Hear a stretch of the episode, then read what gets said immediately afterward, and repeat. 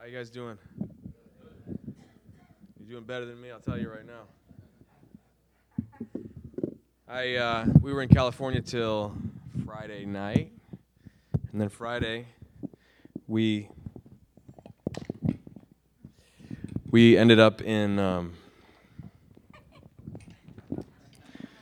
sorry about this. We in, on Friday we ended up um, coming back from California, and we were supposed to fly. Um, in the early or in the late morning, and then we're supposed to get here, um, you know, in the late evening on Friday. And then we got to the airport and we all got in the plane, and then they said, We have a mechanical failure. So we're glad they found it before we flew. And then, and then, but then we stayed in the San Diego airport for 12 hours. And, uh, then we got here at 9 or 10 a.m. the next morning. So we're a little bit. So if I don't, if I say something that doesn't make any sense, just ignore that. All right? Which might be the entire thing I say today. So no. Um, so we have some information. We wanted to just give you guys a little bit of a report about Israel and uh, and what's been happening there. So. Um, so, as you know, we live in Israel, right? And Israel has 8.5 million people. And of those 8.5 million, about 75% of them are Jewish, right? So, so it's, it's not like you would imagine, though. Like many people think about Jewish people in Israel, and all they can see is those guys who are very religious, you know, with the, the black and the white and the curlies and everything, right? But that's not how it is. Actually, most of the 75% Jewish are really just secular. Many of them don't you know, um, don't really go to any kind of synagogue that often, maybe on Yom Kippur, you know, like once a year. So, kind of like a lot of people around here who would say they're Christian, but don't really, you know, have that living faith in Jesus and don't don't come to church, you know, but they say, "Well, I'm from a Christian family." So, if you look at that, it says there's 2% Christian, right? So, out of those percent percentages, you know, we have the uh, the the truth is that most of those Christians are Orthodox or Catholic Christians who come from Christian families. They're mostly Arab. They're, they they were Arabs who lived there for a long time. There, there have been Christian Arabs there for forever. And actually, what's interesting is some of those Christian Arabs probably came from, they probably were actually some of the Jewish people who first became converts to, to Christianity 2,000 years ago. And their families, you know, stayed there forever. And some of them so it's actually amazing. So they, some of them have very long history there in Israel. And so, but these days, of Jewish background people, there's probably only about 15,000 Christians, 15,000 messianic believers. And so we just say messianic. That means in Israel it's just Christian. Somebody who believes in Jesus, who's going to follow him with their life, right? So born again um, people who come from a Jewish background, probably about 15,000. And that's 0.001% or something like that. You know, it's very, very low. And that's why we are there. You know, that's why you guys sent us to go there. Um, because you know, in Rhode Island, you can you can if you want to find a church, you probably can find it pretty easily, and you can probably if you don't like, you know, the music at this one, you can go find a music that you like at a different one. And if you don't like the preacher, you can find it for a different preacher. Now, you know, we all know that that's kind of a uh, silly way to think about church, right? I mean, like you come to be part of the body at, of Christ at a church. And so, you know, it's everything's there's no perfect church, but but we come together and together we we seek to grow together, right? And so anyway, anyway, there's not in Beersheba where we live, there there it's an interesting thing. There's um, five Russian speaking churches. So a lot of Russians came to Israel. They immigrated because they were Jewish, but they didn't actually learn Hebrew. so they have these these uh, these churches of older people who are from Russia and they, they speak Russian. And then we have one or two churches in, in Beersheba that are from Spanish speaking backgrounds. But in Israel, in Beersheba, there are much less number of believers who are actually Hebrew speaking. So that's like actually relevant to the society there. And so our church is the only church in Beersheba that is is speaking Hebrew. And uh, I'll show you a picture of that in a second. Does this work? Oh, yeah. So we're here in Beersheba in the south. So if you look, you can see the Dead Sea sort of on your on your right, and then the Mediterranean Sea. and sort of in between the Gaza Strip and the Dead Sea is where we are, right? It's kind of desert like, so it can be cold at night in the winter, but it's pretty dry and hot in the summer. So we might we probably won't see rain for 7 or 8 months in the summer, you know, it just kind of goes through. So um, this is our town, Beersheba, and you can see a lot of apartment buildings there. Most people don't own their own house; they don't have their own yard. It's all shared space, and you have your you, you can buy your own apartment in a building, you know, but um, it's also very expensive to buy apartments there. This is our congregation, and everyone's sort of waving hi. So we have this little video. Let's see if we can show this real quick. Let's see if, if we have the technology.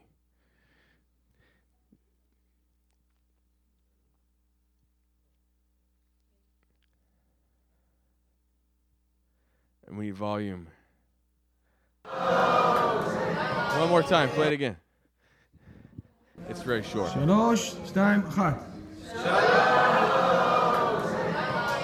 So everybody's saying shalom to you from our congregation. That's our.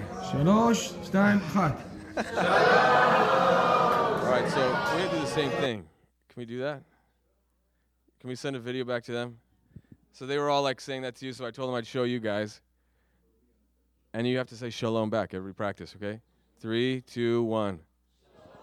Okay, good. Here we go. And a little waving is good, okay? Three, two, one.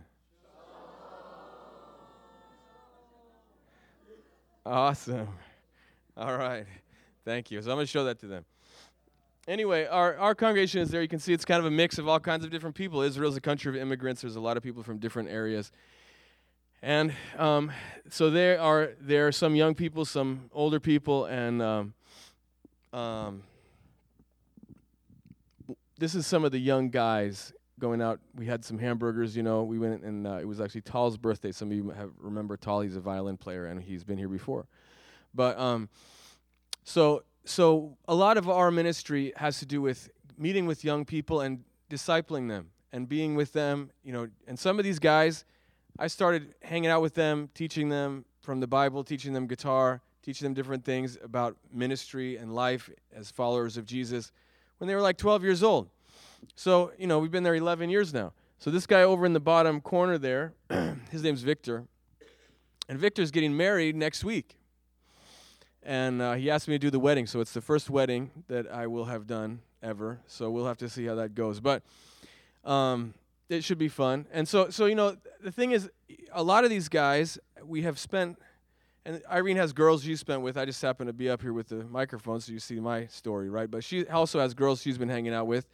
But anyway, a lot of these people, young people, are now in a place where they are, they've grown up in the Lord, and they're in, you know, er, their early 20s, and they're actually in a position where they're starting to be able to go out and, and do new things. And so some of these guys, you know, I'm sure will be leaders in the near future of some some things in the church, and uh, some of them are leading Bible studies and stuff like that. But we're we're we're praying about some of these guys becoming more and more um, effective in their ministry and how the Lord might use them, um, whether that's being leaders in churches, in new church plants, in new Bible studies, and new things. So we, we're, we're excited to see what the Lord does this coming time. Um, one of the projects we're working on is this. There's my son Boaz. I'm not sure what he's doing there, but um, we're working on a. We, we have this new little group of guys. It's actually four guys, and one of the guys wasn't there that day, but we're writing some new songs in Hebrew. So one of the projects we want to do is a, this new worship CD, half in English, half in Hebrew. Um, actually, we want to do two CDs: a full CD in Hebrew and a full CD in English, like a double pro, double album. So, so we have some of our CDs in the back, and anything you give today, which for any of that stuff, which we're giving to you for whatever donation you want, whether that's zero or whatever, but but it will help fund that project. So that's one thing to know about. Um, but you know, when we talk about Israel, we also often think of the problems in Israel. That's what most people think of when they hear about Israel in the states. They think about, well, there's this conflict there. There's the Palestinians. So what about the Palestinians? Well, the Palestinians they live in the Gaza Strip and the West Bank. So the Gaza Strip, you know, that's 99% or basically 100% Muslim. Why? Because they basically killed everybody else or sent them away who didn't agree with them. And so there used to be more Christians in Gaza, and now there's not. And um, in the West Bank, we have 80% Muslim. 12% Jewish. Those are like the settlers who have their little, you know, places, enclaves.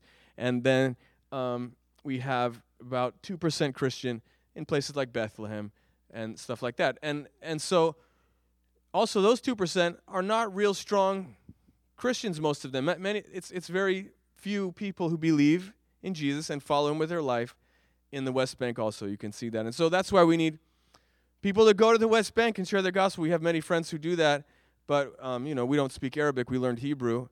But if you want to learn a language to share the gospel in today, I would say Arabic is like the language to learn. You know, I mean, start now when you're young, learn Arabic, and you can share the gospel with millions of people in the world who need to hear it. And so, so you know, anyway, anyway, we have this, you know, thing here where that's on the other side of that wall is the Gaza Strip, on this side is Israel, and you have this tension between people. You know, these, this, this sort of thing where every, every so often you hear about people dying because of this problem. So, what's the solution? I mean, you know, we have all these wonderful world leaders who try to put this stuff together, and nobody seems to nobody seems to succeed with their unlimited budgets, with their great, you know, experience and whatever. They can't seem to figure it out. So I'm going to show you something what you think, and you know, you can think about it. We it, it, this is just one small example, but we work with this in, this ministry called the uh, Fellowship of Christian Students in Israel, and that is kind of like InterVarsity or Cru, where they help plant Bible studies on different campuses around the country. So in Israel, there are five major universities plus a lot of colleges. And so we have many, many little Bible studies happening with just a few students, just a few students here and there in Arabic, in English, in Hebrew, in different places, you know, led by different people. And we help the students to learn how to lead the Bible studies. And we have this conference once a year, which is an inductive Bible study conference where we have all the students come together and learn how to study the Bible. And so, um, this is a picture from that conference. So in this conference, you have people who are speak Hebrew, people who speak Arabic, people who are Jewish, people who are not Jewish, people who are Arab, people who are from America, from from other places that they came to study in Israel. And what is the thing that brings us together? It's just Jesus, right? you know? And so so if you want to you want to get rid of the tension between these kind of peoples, we have to actually have a heart that's surrendered to Jesus. And so in in our, you know, in in our current environment here in America, you know, there's a lot of division also based on politics, which is some of what this is in Israel and other kinds of div- divisions among people. But what happens is when you are actually really surrendered to Jesus, then all of a sudden those things become they, they matter less because we are citizens of a different kingdom. You know? Like we we are called to be good citizens of the country we live in and do what we should do as as good, you know, obey the laws as long as they don't contradict what the Lord has spoken to us in his word, right? But above and beyond all of that, we are citizens of the kingdom of God and we belong to each other and we belong to him. So so these are the this is the way we can bridge these barriers between people. We don't there is, you know, we know that there is a future eschatological purpose in Israel and all of these things. But right now, what we actually need is more and more people to hear about the gospel. And that's what we need in Rhode Island. That's what we need in New England. That's what we need all over the world. Because the Messiah is the same Messiah for everyone. And so, you know, um, here's a picture, a couple pictures from the university where I'm a student, because I'm a student there. I'm working on a PhD. I'll finish within the next year, uh, hopefully. But, um, you know, this is, you can see there's a tons, tons of students there. And we have about 30,000 students in our city. So there's 200,000 people in the city. 30,000 of them are students. And uh, there's probably only, you know, maybe four or 500 in the whole city which are Christians. So we have a lot of work to do, you know. And so you can just continue praying that, that we are able to share what we need to share. Here's another stu- picture on campus. We're, we have a lot of, you know, a lot of these gra- grassy areas on campus. Um, and they must spend a lot of money watering them because outside of the campus it's all just brown. But in the campus, it's nice, and there, people are hanging out, and you can go and, and talk with them, and, and the Lord has opened up many opportunities to share with people. So, so um, this is actually in the campus cafeteria, and, and it's a few guys I'm working with where we're studying this idea of spiritual warfare and what does that mean to be fighting the battle for the Lord, you know? And so, so we have these different kinds of groups. We have our church, we have kind of Bible studies. We have smaller groups where we're spending time with people, and and this is really the ministry of the church, you know. So so if you're not involved in some sort of smaller group in this church, well, you should be. You know, I'm sorry. I'm not trying to make anybody mad, but but you really should be involved in some kind of smaller Bible study. This is this is where you really can ask questions and learn about things. And Sunday mornings are important and good, but you also need those different size groups, you know, to where where you can actually help other people grow and they can help you grow. And that's part of the whole thing. You can say, "Well, I don't I already know everything. I don't need anything." Well, then you should be there since you know so much. You know what I mean? So you can you can help. Right? I mean, since you're so smart. And if you're not smart and you admit it, then you should be there and you should you, you know, you need you need you need that uh, kind of help. So so um so, you know, Jesus said, Peace I leave with you, my peace I give you. I do not give to you as the world gives. Don't let your hearts be troubled. Don't be afraid. And in this world, there's many reasons for fear. You know, there's many we, people want this kind of peace that's sort of fake in a certain way, where we all just treat each other nice, but there's really not peace. So they want, you know, in the in the in the in the Old Testament, you know, we have these Ten Commandments, and you have the first four, which are about our relationship with God, and the next six, which are about our relationship with people. And people want those bottom six without the top four. You know, they want people to say, "Yeah, no murdering. Yeah, we agree on no no murdering. That's good." Um, but you can't agree on the bottom six if you can't have the top four. You know, like you can't have peace with people without those without peace with God because He's the only one who can help us with that. So, so. um, so we pray that the Lord would give us his peace, and that's the peace we want in the Middle East. We want the peace of Jesus. And so, you know, we have this this this lock, this kind of problem, these doors that are locked. So what's that's the Palestinian flag and Israeli flag, right? And and we're not looking for some grand political solution right now. We're looking for Jesus to come into the hearts of people, and then at some point he will return, and he will set up his kingdom, and then there, there will be um, real peace, you know. But but um, the real the real king is Yeshua who brings peace to our hearts and minds. And so um, everyone say Yeshua. Yeshua. That's how we say Jesus in Hebrew. And it's actually sort of an Aramaic version of Hebrew. So we have this song we'd like to sing with you in Hebrew, and we'd like you to sing it with us. So everyone say Yeshua, Mashiach, Come on, a little more of that in there. Mashiach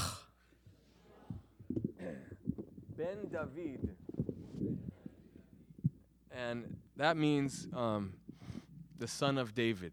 So you can hear that David, David, you know, Ben means son. And then, um, and then, uh, so those are the words to the chorus, all right? So what, let's stand up and sing this one song.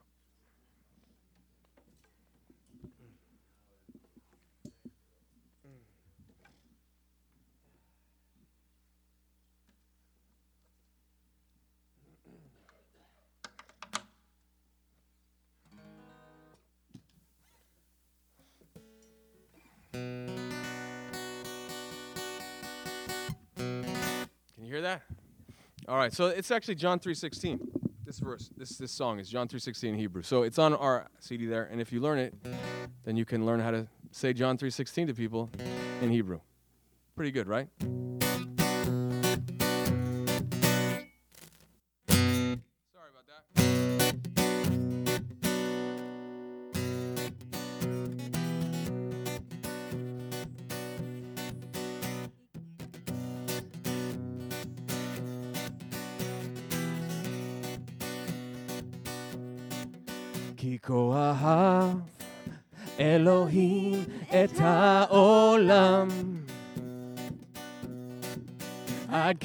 נתן את בנו יחידו. למען לא יאבד כל המאמין בו, אלא ינחל חיי עולם. לא הצלחת לשפוט, אלא להושיע. ישוע, ישוע, בן דוד משיח. ישוע, ישוע, משיח בן דוד. כי כה אהב אלוהים את העולם, עד כי נתן את בנו יחידו. למען לא יאבד כל המאמין בו, אלא ינחל חיי עולם. לא נשלחת לשפוט, אלא להושיע. ישוע, ישוע, בן דוד משיח. ישוע, ישוע, משיח בן דוד. ישוע, ישוע, בן דוד משיח. ישוע, ישוע, משיח בן דוד. הקורבן המושלם היחיד לתמיד דם יקר נשפך לכפר על חטאים הצדקה וגאולה לכל אדם שיאמין המחיר הכבד ששילם בשבילי ישוע משיחי בן אלוהים האהוב תהיה בכבוד המלך הצלוב לא נשאר במערה, הוא קם לתחייה, ואיתו אני אקום, רק אחד. ניצח את המוות, רק אחד. הוא הדרך אל האב, רק אחד. אוהב אותו לנצח, רק אחד. משיח ישראל, רק אחד. ניצח את המוות, רק אחד. הוא הדרך אל האב, רק אחד. אוהב אותו לנצח, רק אחד. משיח ישראל. ישוע, ישוע. בן דוד משיח, ישוע, ישוע, משיח בן דוד. אמן.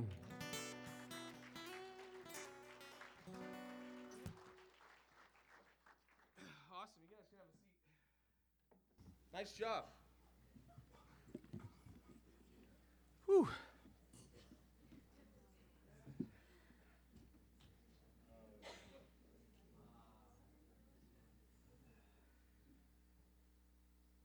Some of you guys were singing along. That means you had the CD already, right? I saw you over there for sure. Cool. Awesome. All right. So, um,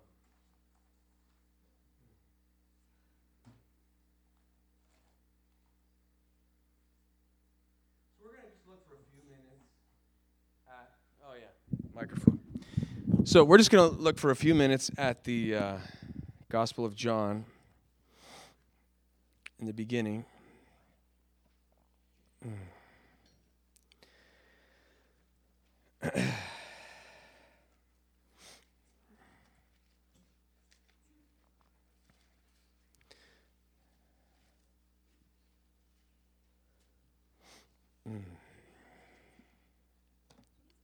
Yeah, we have all these big water cup things up here. but There's no water in any of them, you know?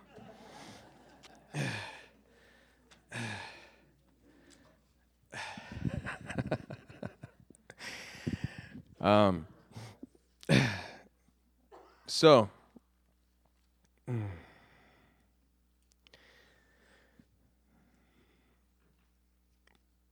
let's just read the first, let's pray first, and then we're going to read Um, we're going to read the first five verses and then the verses 14 and 15.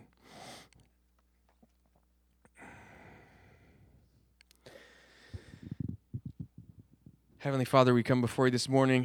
We thank you for your word. We thank you that we can look into it and hear from you. Lord, I pray that you would speak to our hearts, speak to our minds. Help us to um, be submissive to your will and uh, help us to think and understand clearly. And Lord, Lord, I pray you just help my mind to be clear also right now, that you would help me to communicate what you would have me to say here this morning. And uh, anything that is not coming from you for this morning, Lord, I pray that people would just forget it. And whatever is from you, Lord, I pray that you would touch their hearts and uh, just help us all to follow you more closely. In Jesus' name, amen. Okay. So, thanks, darling. So, in the beginning was the Word. And the Word was with God, and the Word was God. He was in the beginning with God. All things came into being through him, and apart from him, nothing came into being that has come into being. In him was life, and the life was the light of men. The light shines in the darkness, and the darkness did not comprehend it, or did not overcome it, in some translations. In verse 14, and the Word became flesh and dwelt among us, and we saw his glory glory as of the only begotten from the Father, full of grace and truth. John testified about him and cried out, saying, This was he of whom I said, He who comes after me has a higher rank than I, for he existed before me. Amen. So, in uh, verse 1, we have this incredible picture of the beginning. And obviously, the John here is talking about he's relating to the beginning of creation, right? He's talking about what what happened when the world was created. And so, you know, in the beginning of the Bible, you have the book of Genesis and the first words are in the beginning God created the heavens and the earth, right? And so John here is trying to bring us something to complete that picture. And he says, "In the beginning was the word." and the Word was with God, and the Word was God. So, what's interesting about that phrase is it, it says he, it was with God, and to be with someone, you have to be separate from them, right? So, you wouldn't say, I'm here with myself. You know what I mean? Like that, maybe some of us would, but that's a little weird. But, but you know, to be with someone, that means it's something different than you. And, but then the next sentence says, and the Word was God. And so we have this incredible picture. You know, when, when someone speaks, those words represent who they are in a very um, tangible way. And so, um, especially when you're a child, you know, your, your words represent what you think. And then as we grow older, we kind of, um, you know, hide maybe more of who we are behind different kinds of maybe we don't say everything we think anymore, you know. But when a little kid comes up to you and says, um, you know, you're fat, they, they really mean that, you know, and, or whatever. You know, I mean, my kids say some crazy things sometimes, but, but uh, you know, they, they, just say the truth about what they think. And, and God tells the truth all the time right? God isn't hiding anything. God isn't, you know, some sort of person who's trying to say something that's, that's incomprehensible. He's trying to communicate with humanity. And so, his word, which went forward and created things. So, how, how did the earth get created? God created by saying, Let there be light. So, his word said it, his voice said it, and the words came out, and there was light. And this is very interesting. And so, this idea that Jesus, because this is talking about the Word becoming flesh, how into the in Jesus, Jesus Christ, Yeshua, the Messiah, he he is, you know, the living Word of God in a certain sense. And so, so here we have this Word that is exactly expressing the power and representing God in human form. Being born, as we celebrated just a little while ago, in the form of a small baby. And um, he came down to us. So, so God came to us. And let's, you know, let's think about this for a moment. We have the, it says he was in the beginning with God. So, so this is talking about an eternal being, right? Somebody who lived forever.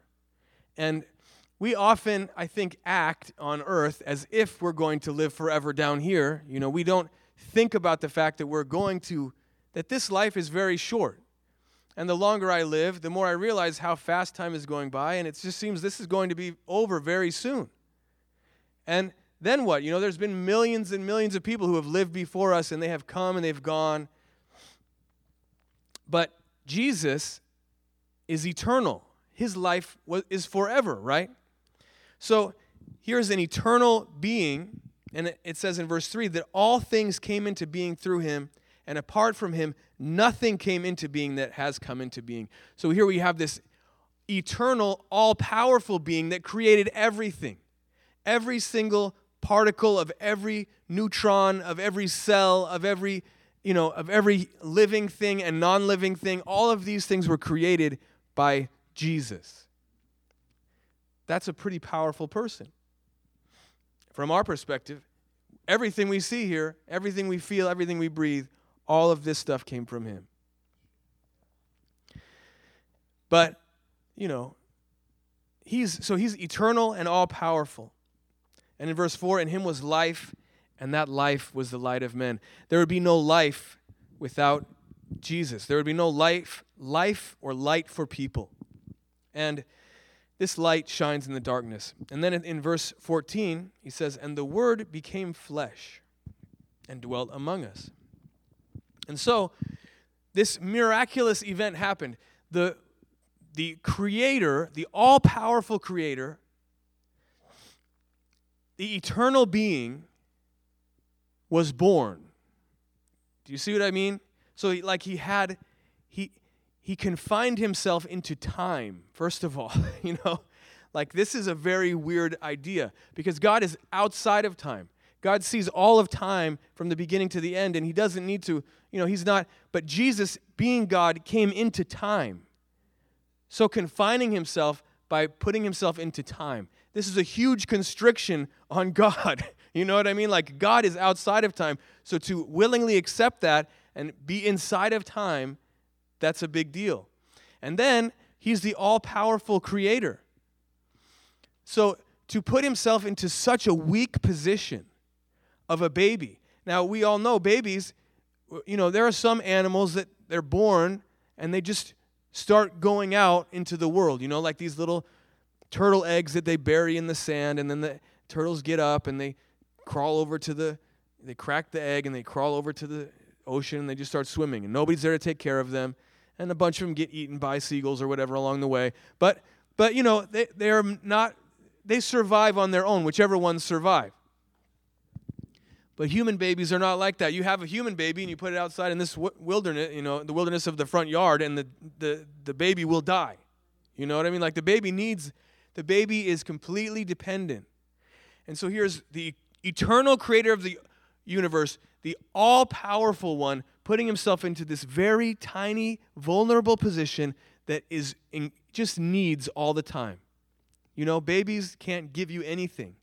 You think your baby loves you, but you don't really know that because all the baby cares about is that you give the baby what the baby wants, and when it receives it, it's happy. So maybe it can receive from you, but maybe it can receive from somebody else and be just as happy. You don't know if the baby loves you. I'm sorry, you know, maybe I'm making people mad, but, but, but you know, no, the, the, your baby loves you from the moment it's born. I promise. But, but, but you know, you, the, the baby is completely dependent and just needs. It needs to be cleaned, it needs to be given food and nurtured. And if we don't give that attention to it, it will die. And the creator of the universe put himself in this extremely vulnerable position in the hands of humans. And he did it 2,000 years ago when there was not the clean, sterile standards of the world today, you know what I mean? It- it- there was this chance. I mean, how many babies died back then? What percentage? A lot. You know? And so, um, you know, I even heard this before that in some of the ancient times, you know, in certain places, they wouldn't even give their kids names until they were 10 years old just to make sure they would survive. You know, well, let's see which one lives and then we'll give him a name, you know, kind of a thing. Th- th- This is like the way it was. And so part of the reason our population on Earth is growing so rapidly in the last hundred years is because we figured out how to keep babies alive. You know? Very interesting. So, so here's the creator of the universe in this extremely vulnerable position. He became flesh. And he lived among people. That means he bled. He he he learned a human language, you know, and he went through all the different things and he he got made fun of for different stuff and he put all of his power uh, aside. He could have, you know, some bully makes fun of him at school and he could have, you know, sort of zap and change his, his ears into really big, you know, elephant kind of things or whatever. You know, I mean, he could have done all kinds of stuff, but he didn't do any of that. We don't read about any of that stuff happening. No miracles, anything until he's ready to do his ministry. And so, this is very, very interesting. Um, and then, you know, he did the unthinkable and allowed himself to be handed over to die. So, not only was he born in such a vulner- vulnerable manner, but he then allowed his, his life to be taken and he allowed himself to be completely in the hands of the Roman soldiers and, and the, the Jewish leaders who put him in the hands of the Roman soldiers to painfully um, afflict him and, and kill him on a cross. You're like a criminal, you know? Not like a smooth criminal, like a really bad criminal. You know what I'm talking about here? And and so, you know, um, so so he died, and there were many Jewish people around that time, many different little leader guys who came up and had bands of guys following them. You know, these groups that followed them, and they said, you know, follow me, and we will get free of the Romans, and we're going to be, we're going to, um, you know, and I'll be the Messiah, basically, kind of a thing. And so there were all these people, these different leaders who they thought, the, the, the Jewish people thought, maybe this is the Messiah, maybe this is the Messiah. And what happened was they all died. And so Jesus died. And everyone thought he's just like the rest of them. He's just another one of these guys who did a bunch of interesting things and rebelled against Rome a little bit. And then, you know, and then they killed him. And it's over. Next. But that is not what happened. Jesus rose again. Now, this changes everything. You know, if this fact is true, if Jesus rose again from the dead, then this is the most important historical fact in all of history. Right? And this so so how do we know that Jesus rose from the dead? Well, we depend entirely on what? On the testimony of other people who saw that. We believe that Jesus rose from the dead because of the lives that were changed by the people who saw him. And so, you know, if you if you look in the book of Acts, let me just see exactly this quote here. You know, you, you read about what um, what happened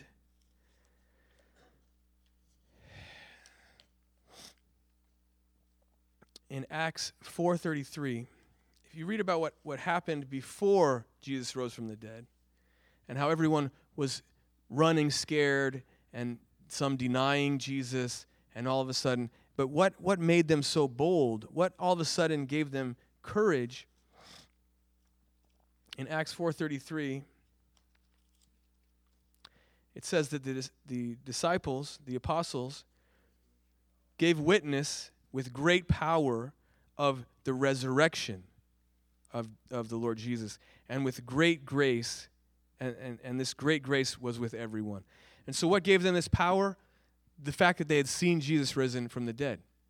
And so, you know, thinking about this, um, that we stand on the shoulders of all the believers who have gone before us 2,000 years of people passing this message on.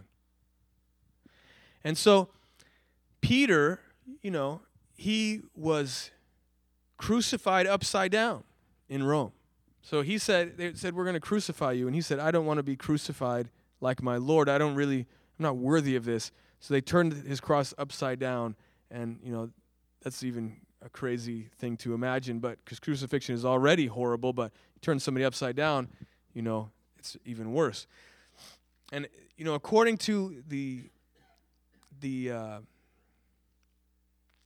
the history and uh, traditions of the church that we have, all the disciples, all those 11 disciples that were with Jesus in the beginning, they all died deaths by, by, uh, by either um, crucifixion or, you know, we have, we have in, in uh, Acts how Jacob, uh, or sorry, uh, James was was killed by the sword, you know, and, and all these different people lost their lives.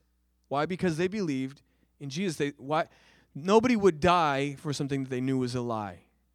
Right? And so you have people the, the only one who survived is the guy John who wrote this book, the Gospel of John. And they tried to kill him by throwing in him a big vat of boiling oil and he somehow lived. And so then they put him on the island of Patmos in this prison way out in the middle of the Mediterranean, and that's where he wrote the book of Revelation, right? So we have all these people who were the eyewitnesses, and it completely changed their lives. Why? Because they were not afraid, because they said, Look, Jesus rose from the dead. We don't have to be worried about the life, our life on this earth so much because we have proof that we have eternal life. Because what Jesus said was true. He's the resurrection and the life. So even if we die, we will live. So we can be bold. We don't have to be so worried about anything because we know Jesus rose from the dead. And so, um, so we depend on the testimony of other people. Now let's look just for a second back in John chapter 1.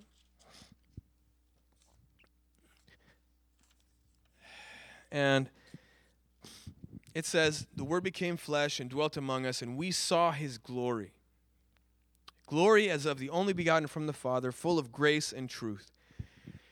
And John testified about him and cried out, saying, This was uh, he of whom I said, he, com- he who comes after me has a higher rank than I, for he existed before me. And this is talking about John the Baptist, right? So John the Baptist came and he was he came before Jesus and said, This person coming after me, he's actually before me. He's he existed before me and he's better than me. He's he is much better than me. And um, you know, he's higher ranked than I.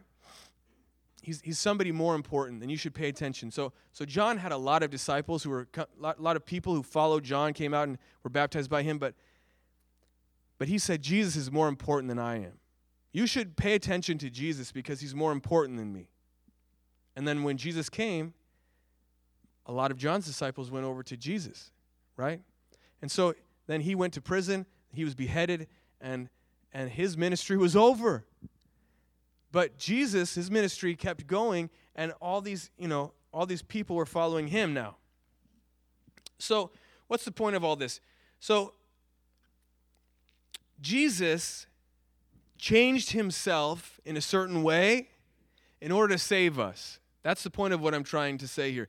That the incarnation is an amazing event that happened because Jesus was willing to come and be among people, confine himself to time, confine himself to this, this kind of dependency. And then when he left, he gave no other instructions besides the fact that his disciples should tell the story. They should be witnesses, they should testify to what God has done, and be faithful about telling the truth about Jesus. That's, that's all he said. He didn't say, you know, take some video in HD and then show everybody that I'm alive. He just said, no, you know, tell everyone what has happened and how it's changed your life. So, we have one other example, and I'm just going to read this one passage in 1 Corinthians 9.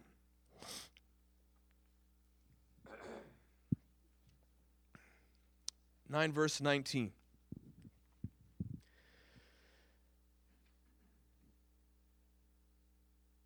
Though I am free and belong to no one, I have made myself a slave to everyone to win as many as possible. To the Jews, I became like a Jew to win the Jews. To those under the law, I became like one under the law, though I myself am not under the law, so as to win those under the law. To those not having the law, I became like one not having the law, though I am not free from God's law, but am under Christ's law, so as to win those not having the law. To win the weak, I became weak to win the weak. Pay attention right here. I have become all things to all people, so that by all possible means I might save some. I do all this for the sake of the gospel, that I may share in its blessing. So, um, Paul says, I've become all things to all people, like the Jews, like people under the law, like people not under the law, in order that some might be saved. Now, my question for you this morning is we have this example of Jesus, right? We have this example of Jesus who came and changed himself in very meaningful ways in order to reach people. Then we have Paul who changed himself in very meaningful ways to reach people. You know, like he, he came and said, You know, I'm willing to do whatever it takes to go and reach those people in that place. I'm not just going to, you know, you know, uh, stay the way I am when all these people are there, and I need to, you know, act differently around them in order to help them reach to, to you know, maybe I need to wear a different shirt so they'll reach, they'll have the gospel, and so that's what he did. But these two people also, at the same time, they weren't faking it somehow. They didn't. They maintained authenticity, and they were not compromising. So you know um, my question for us is how far would we go out of our way for the sake of the gospel? You know? What kind of changes could we and should we and would we make if we knew that this would bring the gospel to people? Because Jesus made incredible changes. He confined himself in ways that were, are unimaginable to us so that we could be saved. So, what what ways can we think about ourselves and say, well, you know, maybe I need to change the way I am a little bit to help somebody else come to the gospel. Maybe I need to change the time I take my lunch break so that I can go and be with these people at that time. Maybe I need to, you know, maybe I need to act a slightly different way around these people. Is there some way that I can be more effective for the gospel by allowing God to change me in a, you know, and try to reach them across a cultural barrier, across a language barrier? Is there a language I need to learn? Is there, is there something I need to do that God could say to me, you know, do this so you can reach the people around you? And so, you know, every one of us is in a different context. I mean, if you look at me and Irene's life, we've learned a completely different language. Our culture has changed. You know, we're not exactly American anymore in, in some ways. You know, our we are the way we like I eat salad for breakfast, you know what I mean? That's like totally Middle Eastern. And and so, you know, we we have like kind of different ways of thinking, different ways of doing things because we were trying to reach people in Israel. And so, you know, for example, we like to eat pork, you know, we don't have any problem with eating bacon. We like bacon. But in Israel, we're not to we could. There's there's actually it's kind of crazy. There are there are um, places where they gr- you know uh, raise pigs, right? But because in the Bible it says you're not supposed to raise pigs on the land of Israel, what they do is they put them all on these platforms so they're not touching the land. and that way they can raise them and it's fine. It's I'm telling you the truth. It's crazy. But but I, I, we just don't we don't have that in our house because some people ask and they say, you know, well, you, you're, you're not a Jewish, so do you eat pork? Do you have pork in your fridge? And we go, no, we don't have any in there. It's not, uh, it's not a big deal to us, you know. I'll be happy to not eat pork if that's going to help you come to the come to the gospel. Not because I don't have the freedom to, because I have the freedom to do whatever I want. I'm an American.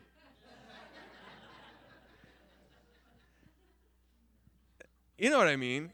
We have that attitude here sometimes. And sometimes we need to say, I'm going to set aside my freedom so that I can reach somebody else because I could do whatever I want, but I'm not gonna for the sake of the gospel. So, you know, how will this change our lives if we consider these things, you know? Um, you know, how far would you be willing to go for the sake of the gospel? And maybe that's not an actual physical distance, you know, maybe that's actually a, a distance in yourself. What would you be willing to change for the sake of the gospel? Maybe you need to change some things for the sake of the gospel so that you can reach some of the people around you. Maybe you need to exercise less independence in a certain way, less of your freedom to reach other people. Maybe you need to relax and have a little more freedom to reach some other people. I don't know who you are and what your exact person personality is, you know, but but this sense of purpose is really what we need in our life, you know. The gospel is our purpose. And many times in this world, we have all of these all the commercials in the world are trying to convince you that your, your life on earth is so important right now that you need to go and buy this new, you know, Pepsi Zero or whatever it is. Or, you know, you must have that right now because life on earth is so important. Well, life on earth is important for one reason to tell people about the gospel. You know, like, it doesn't matter. If, if I don't have to have a Pepsi today so that I can share the gospel with you, then I'm going to do that. You know, and, and so, so what what kind of, you know, we, we have to work. We need to work. We need to do our work. We need to earn money. We need to take care of our families. And hopefully, we're sharing the gospel in our own families in whatever way we can. But we also, you know, need to be sharing the gospel outside of our families. And, and as we're doing the things of daily life, this is the sense of purpose that we need in our life. You know, um, the, the other things, they're just not fulfilling. I have a son who's very excited about gifts, you know, and he gets really excited when it's his birthday, you know, and we give him, he's got some, you know, presents, and he's like so excited. When can I open the presents? When can I open them? When can I open them? And then he comes and he, he like rips them all open. And that's like this big letdown for him because, because he's so excited about opening them. And then he opens them all and it's over. And it's not, you know, it's not enough. And so you can have as many worldly things in this world as you want. You can have all the stuff and you can still not be fulfilled. And you can be chasing after that next thing and that bigger whatever. But we need this sense of purpose in our life the gospel. And I'm willing to do whatever it takes to share the gospel with my family, with the people who are close to me, and the people who are far from me, whether that's be distance culture, language, whatever it is, what can we do and what is God calling us to do to change about ourselves so that we can share the gospel with other people? You know? And so just think about that for a moment.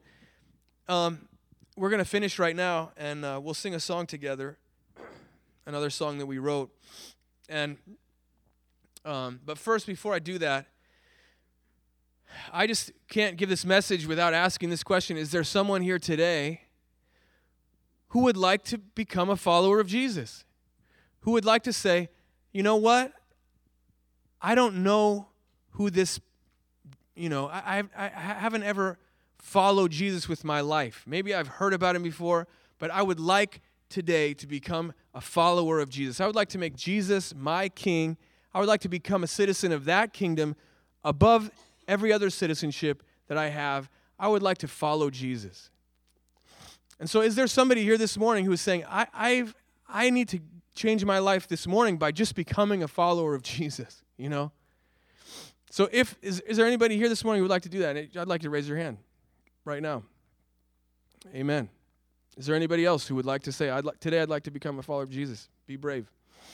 Because God's talking to you right now if it's you.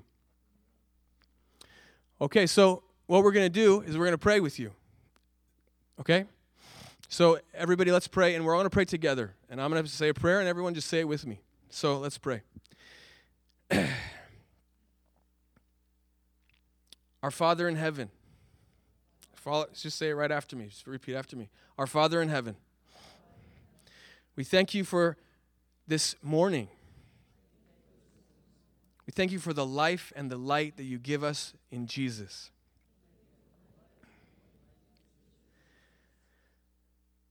We know that we are sinners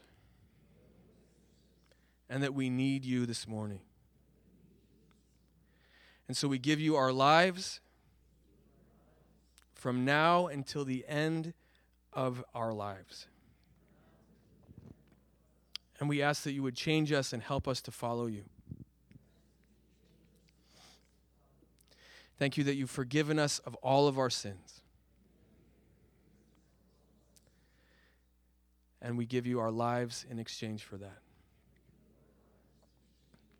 In Jesus' name we pray. Amen. Amen. Welcome to the family.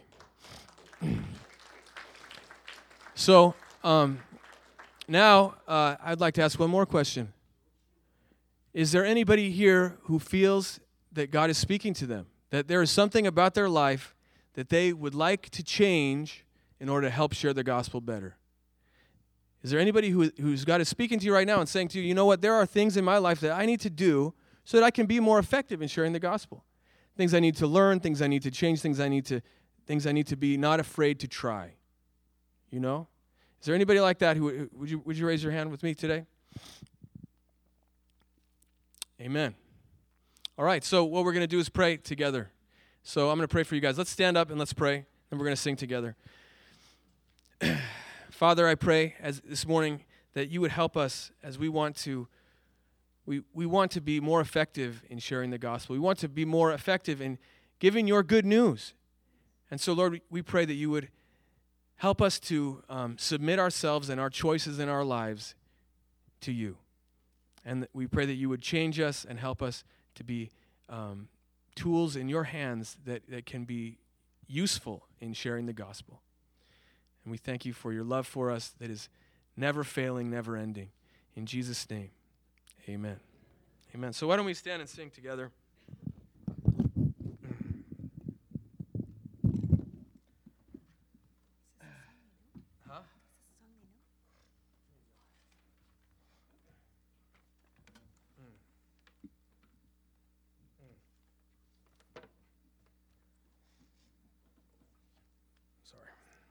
All right, so this is a, a new song we wrote, and um, there goes all the water.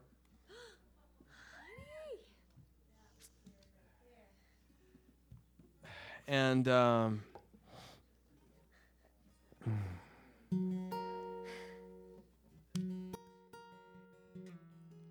you know that there there are 360,000 people born every day. Do you know that? Every day there are 360,000 people born and 150,000 people die every day. And so we need to be much more effective in what we're doing.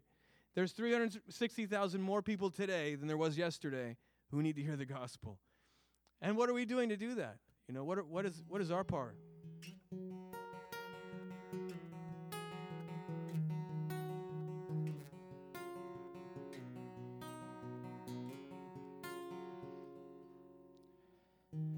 So much suffering all around us, like an ever growing wave. People born so thirsty for you, people dying still empty. You send us out to brave the darkness.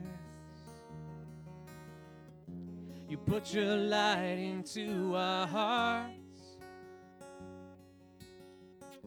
You never leave us, oh Lord Jesus. You won't forsake us in the dark. You are the light of the world, the only way to the Father. You satisfy our thirst with your living water. You are the light of the world, the only way to the Father. You are the truth and the life, and there is no other.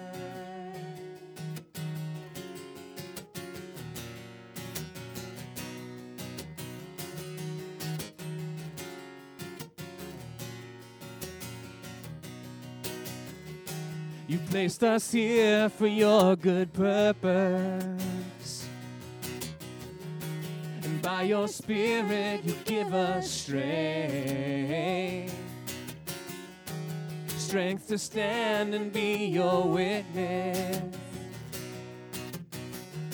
To bring good news to the lost and dying. You're us out to brave the darkness.